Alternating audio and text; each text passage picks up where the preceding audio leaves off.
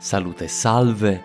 No, non sono Mattia, ma tranquilli, sarà qui presto. Io sono Marco Cappelli e se Mattia è l'alba, io sono il tramonto. Nel mio podcast Storia d'Italia narro le gesta sconosciute e appassionanti degli uomini del tardo impero per poi gettare l'Occidente e l'Italia nel caos del VI secolo, delle guerre di Giustiniano e della migrazione dei Longobardi. Se volete saperne di più su Giuliano l'Apostata, Ezio, Attila, Stilicone, Gala Placidia e mille altri personaggi che forse non avete mai sentito nominare, venite a trovarmi sul mio podcast. Ma non è tutto. Da qualche mese è anche uscito il mio primo libro, dedicato alla storia della crisi del terzo secolo, da Marco Aurelio fino alla tetrarchia. Si intitola Per un pugno di barbari ed è disponibile in tutte le librerie e anche ovviamente online. È una storia appassionante di declino, crisi e poi inaspettata, robusta ripresa con Gallieno, Aureliano e Diocleziano. Sono sicuro che vi piacerebbe scoprire un'altra difficile crisi per Roma, dopo quella della seconda guerra punica, e scoprire come fece ancora una volta a sopravvivere e prosperare. Grazie a Mattia per avermi ospitato. Stai facendo un ottimo lavoro. Continua così e un giorno sono sicuro che le nostre storie si ricongiungeranno.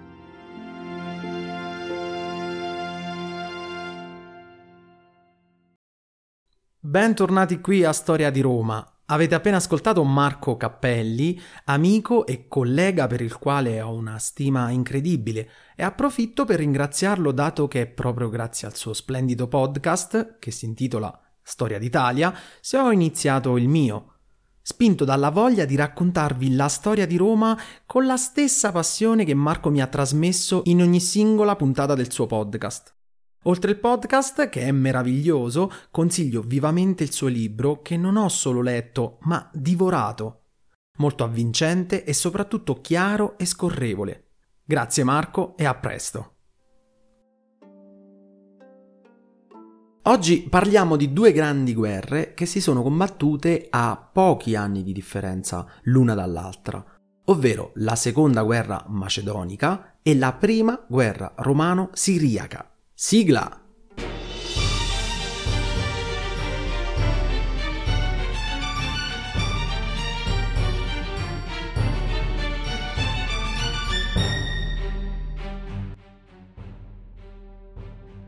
Ci siamo lasciati con la vittoria romana a Zama, una battaglia che è rimasta nei secoli e che rimarrà per sempre tra le battaglie più conosciute dell'intera umanità. Abbiamo visto i due grandi geni militari a confronto, ovvero Scipione e Annibale, e abbiamo spiegato per filo e per segno come si è svolta.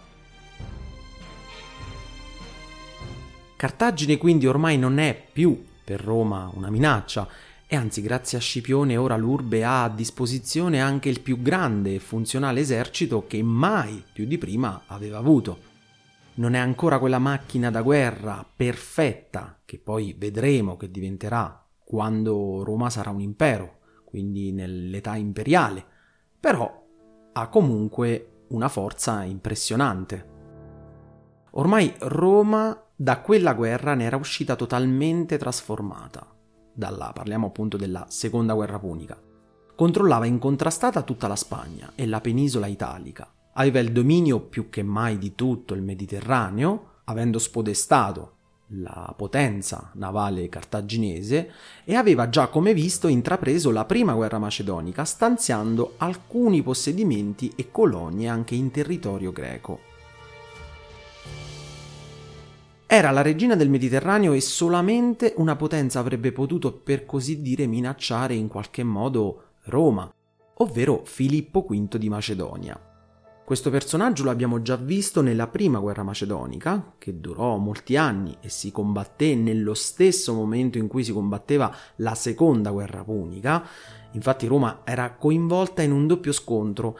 Parliamo di un periodo infatti che va dal 214 a.C. al 205 e vedeva l'urbe alleata con la Lega Etolica e Attalo I di Pergamo, contro appunto Filippo V di Macedonia. Roma ne uscì vittoriosa da quella prima guerra firmando un trattato di pace nel quale si menzionava tra gli alleati Pergamo, l'Eurato di Tracia, gli Elei e i Messeni, a cui vanno aggiunte anche Sparta, Atene e Ilio. Filippo conservava in Illiria solo la Tintania. Alla fine del 205 un'ambasceria romana giunta a Pergamo ottenne in dono un idolo, simbolo della Grande Madre, che legava così Roma a Pergamo attraverso la leggenda delle origini troiane. Roma dunque, grazie a quella prima guerra macedonica, aveva ottenuto un pass anche per mettere piede nel mondo ellenico. Ma torniamo ora alla minaccia che rappresentava ancora una volta Filippo V. Scipione dopo il suo trionfo decise di prendersi un periodo di, di ferie, chiamiamole di vacanze, e scelse di andare a Siracusa. Ma proprio due anni dopo la fine della seconda guerra punica ne scoppia un'altra in Oriente la seconda guerra macedonica, esattamente cinque anni dopo la fine delle ostilità sempre in quel territorio e appena due anni dopo la battaglia di Zama.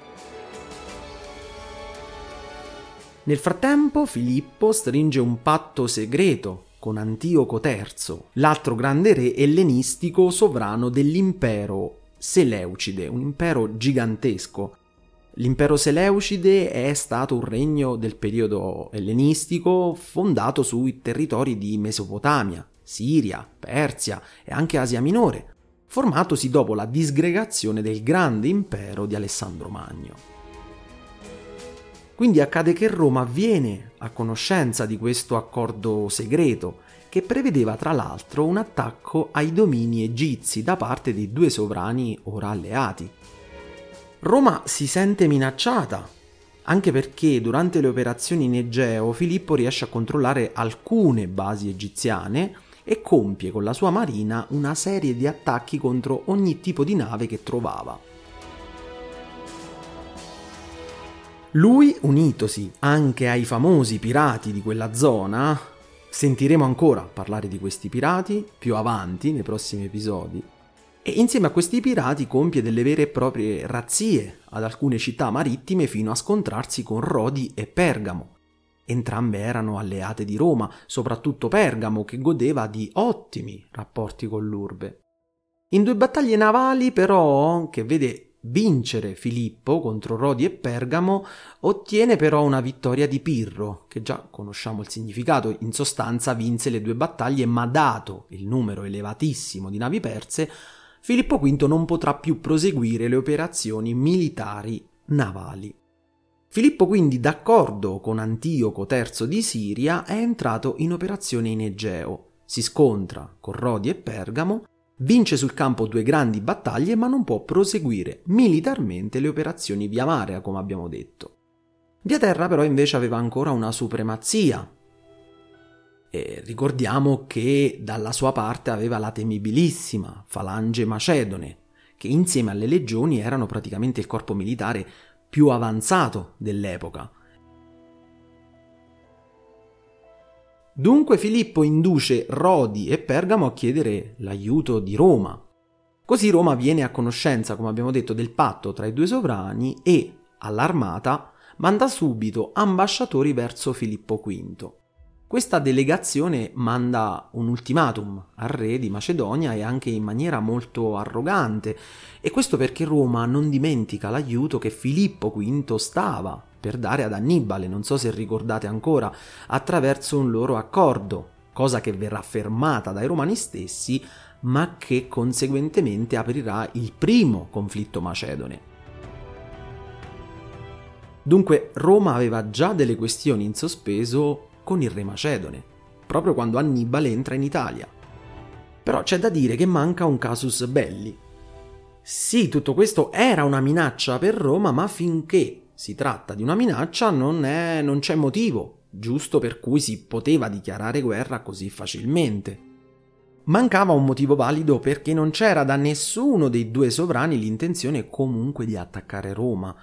Allo stesso tempo però va compreso il pensiero dei romani, Dopo quanto accaduto nei 16 anni di scontro contro Annibale e cartaginesi, i romani avevano il terrore di poter venire attaccati nuovamente in Italia. Annibale aveva smosso tutti gli animi con la sua marcia nella penisola italica e questo dava modo ai romani di provare paura per qualsiasi altra minaccia che poteva subire.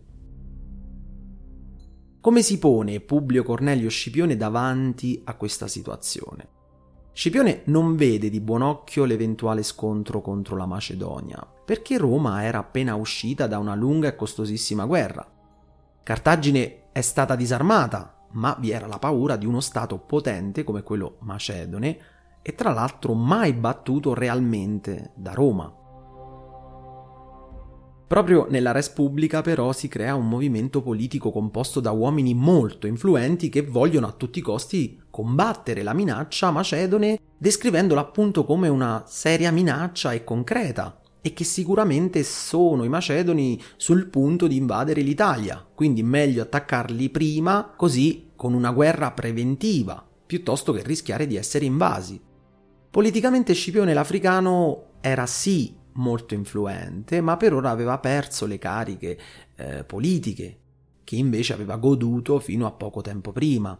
E dal suo canto non doveva apparire contrario alla guerra macedonica, visto che sembrava quasi che volesse precludere ad altri la straordinaria fama che invece aveva ottenuto lui sconfiggendo i cartaginesi e quindi si mise da parte non opponendo una grande resistenza di pensiero sul da farsi.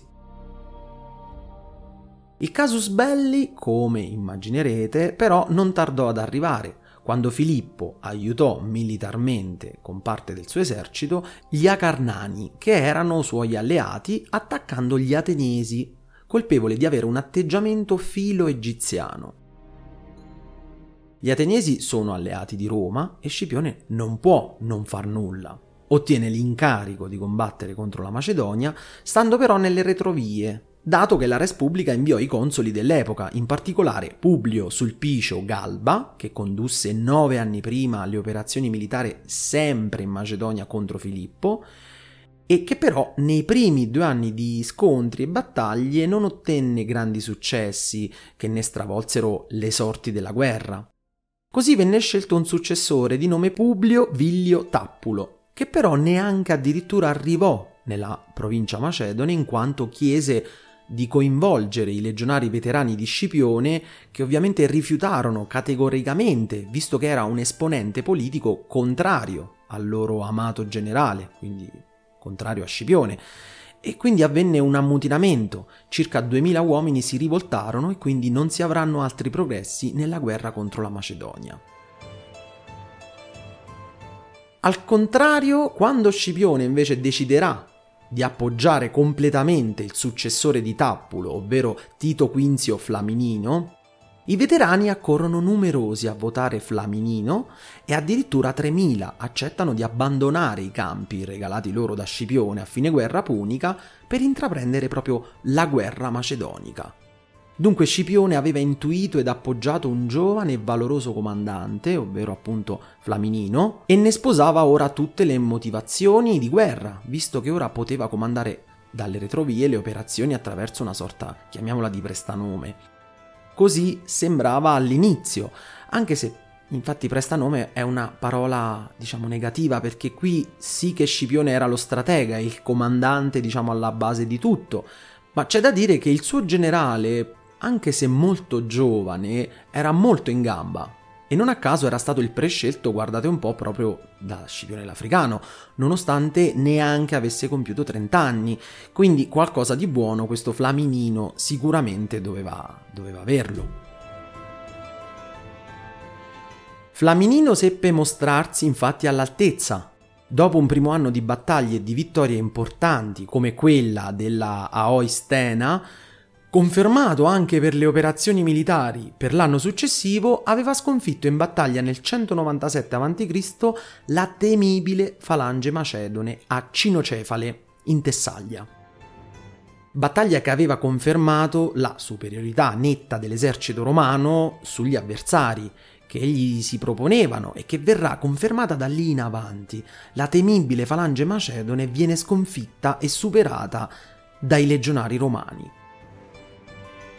Quindi Flaminino, dopo queste due vittorie, soprattutto quella a Cinocefale, costrinse Filippo a chiedere la pace con un trattato che firmò e che sostanzialmente prevedeva il ritiro delle truppe macedoni dalle città appena conquistate in Tracia e in Asia Minore e anche costretto ad abbandonare tutta la Grecia. Il trattato fu inviato a Roma perché fosse ratificato dal Senato. Il Senato aggiunse due ulteriori condizioni alla stipula del trattato di pace per la resa di Filippo, eh, tra cui il pagamento di una indennità di guerra e la consegna ai romani della flotta macedone. Termina così la seconda guerra di Macedonia. Dopo la vittoria di Cinocefale, però, si inclinò il rapporto tra il suo, chiamiamolo padre adottivo, per modo di dire, ovvero Scipione e il suo prescelto Flaminino. Questo perché Roma si dichiarò protettrice del mondo ellenistico, ne assicurava la pace al suo interno, ma non ne chiedeva l'annessione dei loro territori. E mentre Flaminino pensava che la città eh, Stato era la miglior base politica su cui fare affidamento, Scipione pensava invece che le questioni interne del mondo greco trovassero una totalità di pensiero e che andassero d'accordo, visto che per suo pensiero le città-stato portavano solamente guerre e disaccordi tra di loro. Dunque un piccolo screzio dovuto a due pensieri differenti dei due personaggi, che vede inizialmente prevalere la visione di Flaminino, che prevede il ritiro totale dell'esercito romano in territorio greco. Scipione invece pensa che l'ingratitudine dei greci sia storicamente già vista e rivista.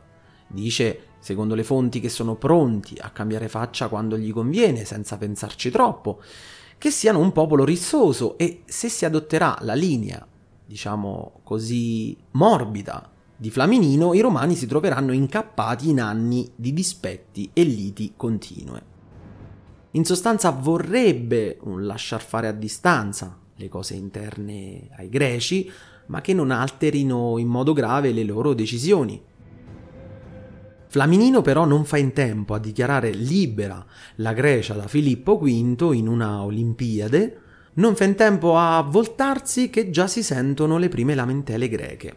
Achei, Beoti, Etoli e altre popolazioni hanno da recriminare qualcosa soprattutto gli Etoli, che vogliono qualcosa in più da Roma visto che furono tra i primi alleati su cui la Res Pubblica fece affidamento e volevano compensi maggiori che invece Flaminino aveva declinato.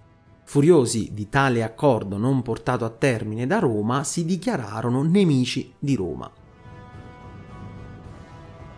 La situazione quindi si complicò ulteriormente, perché qui entra in scena Antioco III, il più potente sovrano ellenistico, Antioco III sta tentando di ampliare ancora di più il suo enorme impero, entrando alle porte dell'Europa, affacciandosi in Tracia. Roma non è la sola che temeva la sua minaccia, ma lo stesso ex alleato Filippo V di Macedonia.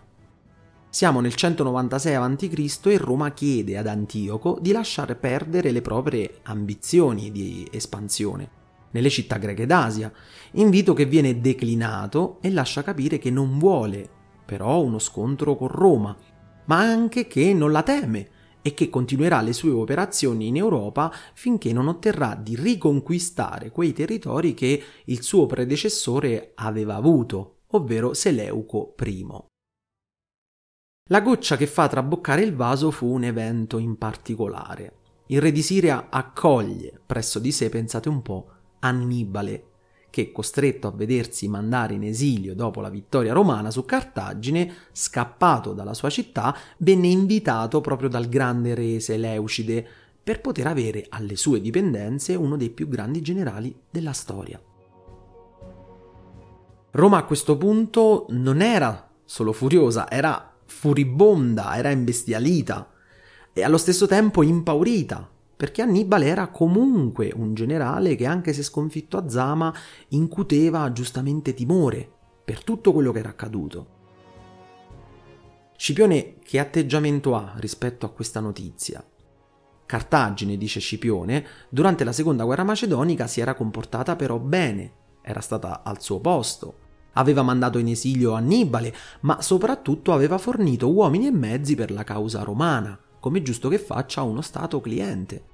Ma Roma decise di inviare una delegazione di ambasciatori proprio a Cartagine chiedendo la consegna del grande generale. Annibale invece non si fece trovare e resta nel regno di Antico III e, se ci pensiamo bene, un uomo che così tanto odiava i romani eh, non eh, sarebbe potuto andare altrove se non in un impero guidato da un sovrano che la pensava allo stesso modo, seppur in forma minore, quindi un rifugio perfetto per il generale cartaginese. Roma abbiamo detto che è nel panico. Scipione considera lo scontro con la Siria imminente e viene nominato console nel 194 a.C., a dieci anni esatti dal suo primo consolato. Chiese subito di poter avere come provincia quella ellenica, o almeno la provincia macedone, sotto il suo controllo, ma Flaminino, che ricordiamo invece aveva voluto il ritiro delle truppe romane in terra greca e che assunse nel frattempo sempre più potere in ambito politico, rifiutò categoricamente la richiesta di Scipione, facendo respingere appunto la richiesta del suo vecchio protettore. Flaminino pensava che anche se Antioco invadesse la Grecia, sarebbe meglio portare lì le truppe romane, ma non stando sul suolo greco, e questo per avere un miglior rapporto con gli stessi greci e non dar l'idea che Roma occupasse la loro terra, un punto di vista completamente opposto a quello di Scipione. Corre sempre più la voce che Annibale voglia tentare nuovamente un'invasione dell'Italia con le truppe messe a disposizione da Antioco. E Scipione nella sua carica di console rinforza ancora di più la difesa, reclutando circa 70.000 uomini che difendano ulteriormente la penisola. Fa costruire un'ulteriore flotta che manda in Sicilia e in Calabria, dunque Roma, come potete vedere, è sulla difensiva, almeno per il momento.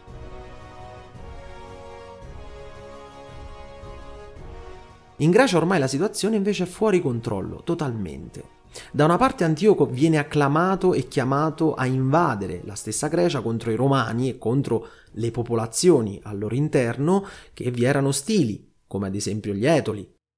Altri popoli non volevano Roma come diciamo supervisore della loro politica e che quindi erano contrari, ma erano soprattutto contrari ad un'invasione di Antioco e la miccia era stata ormai accesa. Da un momento all'altro sarebbe potuta scoppiare la guerra che avrebbe non solo coinvolto Antioco e Roma, ma anche la Grecia stessa e tutte le sue diverse popolazioni che al suo interno la abitavano e che la pensavano differentemente.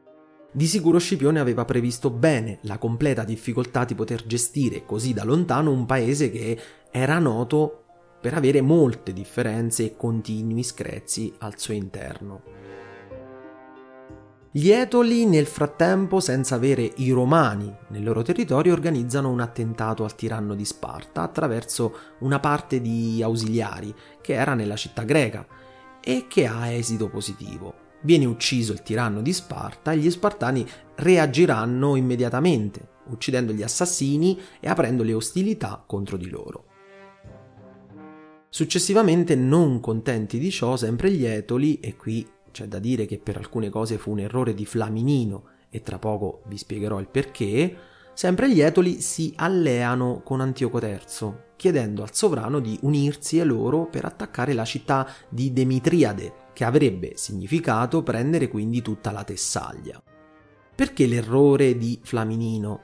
Perché il sovrano aveva inizialmente previsto l'esclusione della città dai domini di Filippo V e che invece stava pensando di ridare, come suo possedimento al re macedone per evitare una troppa, chiamiamola, esclusione di territori che poteva generare dissidi, pensando anche che re macedone dopo essere stato sconfitto sarebbe potuto essere un alleato importante contro il nemico numero uno, ovvero ormai Antioco ed Annibale. Questa però decisione, o meglio idea, non piacque ai cittadini proprio della città stessa, di Demitriade, che così chiesero l'aiuto degli Etoli che a loro volta non aspettavano altro che un pretesto per poter andare contro Roma. La Lega Etolica attaccò la città e la conquistò, invocando Antioco ad unirsi a loro. Quando ancor di più un contingente romano di appena 500 uomini marciava verso una delle tre fortificazioni presenti in tutto il paese, venne attaccato dai, dai siriaci che massacrarono 300 romani e fecero 50 prigionieri, ecco servito su un piatto d'argento il casus belli. Annibale dal suo canto gli ha spiegato di temere le legioni ai soldati siriaci, che sono pericolosi, che la forza romana è forte sia nel loro territorio, ma soprattutto in territorio nemico. Annibale consigliò a Antioco di occupare almeno i punti di sbarco, di risalire la Grecia fino all'Epiro, soprattutto dove vi erano i due punti chiave, come ad esempio la città di Apollonia, appunto per poter chiudere le porte di sbarco ai romani e così potendo stare più tranquillo per le operazioni in territorio greco. Antioco però ignora questo consiglio anche perché avrebbe significato avere neutrale il re di Macedonia, che però dalla loro prima alleanza tutto era cambiato e in realtà si era tramutato tutto in ostilità. Annibale sognava però un'alleanza siriaco-macedone, perché solo così forse avrebbe potuto davvero sconfiggere Roma, visto che Antioco aveva dalla sua parte uomini, seppur non addestrati a dovere e all'altezza dei legionari romani, ma aveva denaro a sufficienza per poter portare avanti una grande guerra. E invece Filippo disponeva di un esercito, ovvero la famosa falange macedone, che seppur sconfitta dai romani a Cinocefale, rimanevano comunque ancora molto temibili. Ciò di cui si rese conto Annibale era che il pericolo di Roma riguardava tutto il mondo greco, e che proprio in quel momento bisognava trovare un accordo con il re Macedone, proprio adesso. Le legioni nel frattempo sbarcano in Illiria e proprio in quel momento le truppe siriache non avevano un numero sufficiente per poter fronteggiare quelle romane. La guerra romano-siriaca ha inizio. Siamo nel 192 a.C. Come consoli dell'epoca vennero nominati Scipione Nazica, cugino dell'Africano, e Manio Acilio Gabrione, amico fedele di Publio Scipione, e che porta con sé anche il fratello di Scipione Lucio. Porta con sé però anche due ex consoli, Marco Porcio Catone e Flacco, che sono però avversari politici avversi a Scipione e vengono mandati in qualità di consiglieri di Gabrione, ma che in realtà andranno a controllare tutto ciò che l'amico stretto di Scipione eh, poteva fare. Antioco invece ha bloccato nel frattempo le Termopili, ha assalito la Tessaglia e giunto a Cinocefale rende gli onori funebri ai macedoni caduti contro i romani. Questo evento ve lo racconto perché eh, fece arrabbiare ancora di più Filippo V, visto che si è visto superato in una tale onorificenza che sostanzialmente spettava al re appunto farla e soprattutto perché erano suoi uomini e soldati e vederlo fare da un altro sovrano non era una cosa che poteva accettare, quindi ancora di più cresce il dissidio tra i due sovrani Filippo V ed Antioco e per Roma questa è sicuramente una fortuna perché aveva da fronteggiare solamente, diciamo, il sovrano Seleucide. Ad un certo punto Antioco si accampa alle Termopili. Questo perché sa che le forze romane sono più numerose e quindi si rende conto di quanto Annibale aveva ragione. Mandò a chiedere rinforzi in patria, ma che ancora non si videro, quindi immaginò di difendere il possibile utilizzando proprio la famosa strettoia delle Termopili, come fecero i greci quando dovettero bloccare l'avanzata persiana. Quale territorio migliore per questo? Nel 191 a.C. Roma incontra i soldati del re di Siria e si fronteggiano proprio alle Termopili. Antioco fortifica con un muro la parte più stretta del valico, dispone di macchine da guerra e dispone anche della Lega Etolica, disponendoli in tre fortificazioni. Gabrione attende una notte e manda due manipoli di legionari composti da circa 2000 uomini, ciascuno capeggiati rispettivamente da Valerio Flacco e da Catone. Probabilmente sperando che perissero in battaglia eh, una volta per tutte, ma così non successe. Flacco non riuscì nell'occupazione di un forte, mentre invece cosa che riuscì a Catone, eh, infatti riuscì ad espugnare il secondo fortino. La difficoltà iniziale della battaglia svanì subito perché i legionari romani si dimostrarono nettamente superiori all'esercito siriaco e massacrarono completamente quasi tutto l'esercito nemico. Pensate che su 10.000 uomini siriaci solamente 500 riuscirono a fuggire con il re. Dopo la battaglia Lucio Scipione decide di tornare a Roma per informare la città della vittoria e parte anche con Catone, che aveva chiesto lo stesso, ma vedremo che Catone farà di tutto per arrivare prima del fratello di Scipione e che riesce in questo intento, schernendo tra l'altro anche Lucio stesso e dicendo al Senato se Lucio non fosse solamente un corriere di Scipione l'Africano e se fosse anche bravo in questo visto che arrivò a Roma in ritardo rispetto a lui. Quindi come vedete era una situazione politica a Roma abbastanza complicata, complessa, in quanto non vedevano Scipione di buon occhio, era diventato troppo potente e quindi cominciava a dar fastidio. Dopo la vittoria romana alle Termopili, un contingente navale alleato composto tra Rodi, Pergamo e Roma attacca una flotta del re Antioco che perde anche questa battaglia. E dunque sia via terra sia via mare sembra non esserci storia nella guerra contro Roma. Dunque la guerra prosegue bene per Roma e soprattutto per la fazione scipioniana, che a questo punto, dopo le grandi vittorie, si aspetta appunto che Scipione chieda il consolato un'altra volta.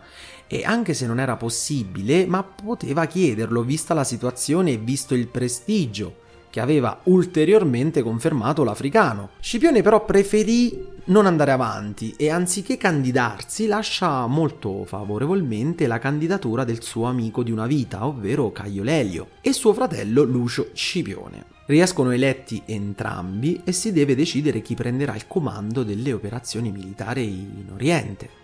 Lucio non dà molta affidabilità vista la sua inesperienza militare, mentre invece Caio Lelio era un grande stratega militare cresciuto con il grande generale Scipione, con un curriculum di tutto rispetto. Nonostante ciò, però, venne scelto Lucio Scipione, però accompagnato ufficialmente come legato suo fratello e nostro ormai protagonista da diversi anni, ovvero Publio Cornelio Scipione, detto l'Africano. Partono con circa 10.000 uomini che andranno a completare l'esercito che è già lì in Oriente. Antioco, dopo aver perso due battaglie significative, sa che Roma ha in mente non di terminare le ostilità, ma invece proprio di sbarcare in Medio Oriente e portare la guerra nel suo territorio. E per questo inizia a preoccuparsi, e non poco. Infatti intende chiedere trattative di pace con gli Scipioni. Annibale dov'è in tutto questo, vi chiederete? Annibale era stato mandato a reclutare una flotta, però al suo rientro viene intercettato da una squadra di Rodi e alla peggio, costretto a stazionare nella zona a sud della Grecia eh, senza poter partecipare alla lotta. A questo punto Annibale fu messo da parte. Il mare non è più controllabile dai siriaci che si vedono costretti a chiedere la pace, ma un colpo di fortuna accade proprio al re siriaco. Viene catturato il figlio di Scipione, il figlio più piccolo. Giocando su questo, Antioco chiede un incontro a Publio Cornelio, che accetta ovviamente l'incontro. Il re di Siria vuole trattare la pace con i romani, riconoscendo di lasciare tutto quello che aveva conquistato, di rinunciare a qualsiasi mira espansionistica e che pagherà per metà i danni della guerra. Scipione, nonostante il fratello era prigioniero del sovrano, risponde categoricamente di no. Lui vuole che tutte le spese di guerra vengano pagate e non metà, chiede l'abbandono della Grecia fino alla linea del Tauro e chiede la resa sostanzialmente totale del sovrano. Antioco, che aveva dalla sua parte un ostaggio così tanto importante, stranamente si dimostrò d'accordo e soprattutto clemente, in quanto riconsegnò il figlio del generale romano senza alcun riscatto. Questo fatto badate bene che costò all'africano diverse critiche e problemi di cui parleremo nel prossimo episodio. Scipione rispose a tale clemenza con ulteriore clemenza, avvertendo Antioco di non combattere mai contro i romani quando lui sarà lontano dal campo di battaglia. Come a dire che se ci fosse stato lui al comando avrebbe potuto, in caso di sconfitta nemica, tenerlo in vita, mentre se lui non fosse stato presente probabilmente no. Questo anche perché Scipione ovviamente, dicendo questo, sapeva la forza romana, e penso che anche Antioco stesso se ne fosse accorto, era nettamente superiore alle armate seleucidi. In sostanza era un consiglio e un gesto di benevolenza anch'esso, poiché sappiamo in quanto in molti casi Scipione era stato un personaggio di buon temperamento e riconoscente a chi lo fosse stato con lui. Il re, nonostante tutto, era andato avanti però con la guerra e reclutò un enorme esercito. Pensate, circa 70.000 uomini, composto da tutte le sue colonie e tutte le varie popolazioni che comprendeva il suo impero, truppe dalla Cappadocia, mercenari dal Caspio, arabi, cavalleria corazzata, elefanti e carri falcati. In più anche una piccola parte di falange macedone. L'esercito romano era minore di numero, circa 36.000 uomini. Mancano i due più grandi generali dell'epoca, poiché manca Scipione, che si era infortunato per una caduta da cavallo ed era nel frattempo in convalescenza, e non c'era neanche Annibale, che era bloccato e tallonato dalle truppe rodiane. Siamo a Magnesia, nell'attuale Turchia, nel dicembre del 190 a.C. Antioco dà inizio allo scontro e dopo una dura battaglia, di cui ne parleremo in un episodio speciale di Imperium, vide la totale superiorità delle truppe romane comandate da Lucio Cornelio Scipione, che massacrò l'esercito del sovrano Antioco e chiuse definitivamente la partita tra Roma e l'impero Seleucide. La guerra romano-siriaca era terminata e anche questa volta con una netta vittoria romana. Antioco, sconfitto, si ritirò a Sardi e poi ad Apamea, da dove nel 188 a.C. firmò la pace con i Romani. Dovette così rinunciare alla Grecia, che divenne quindi parte della sfera di influenza romana. La sconfitta limitò fortemente anche le ambizioni di consolidamento imperiale in Asia Minore e rinnovò l'indipendenza delle lontane satrapie, come la Partia, la Battriana, che nel secolo precedente si erano già ribellate. La battaglia divenne inoltre un esempio di come la falange di tipo macedone fosse vulnerabile se sprovvista di supporto ai fianchi e in mancanza di cavalleria disponibile ad attuare la tattica avvolgente ad incudine e martello con cui colpire l'avversario. Le fonti romane del tempo riportano che al termine della battaglia le perdite seleucidi ammontarono a circa 50.000 uomini, mentre quelle romane furono solo di 300. Per quanto la battaglia di Magnesia sia stata una delle più importanti vittorie della storia romana, la stima dei caduti non risulta ovviamente plausibile e deve essere interpretata ricordando il fine propagandistico dei resoconti scritti dagli storici del tempo. Anche se appunto il numero dei caduti è stato sovrastimato, Ciò non toglie che la vittoria romana sul campo di battaglia fu assolutamente netta. Io vi ringrazio per l'ascolto, se il podcast vi è piaciuto io vi invito a cliccare sul segui che troverete di fianco per non perdere i prossimi episodi. Infine per domande o suggerimenti potete scrivere a storiadiroma.podcast.gmail.com Io vi ringrazio e al prossimo episodio.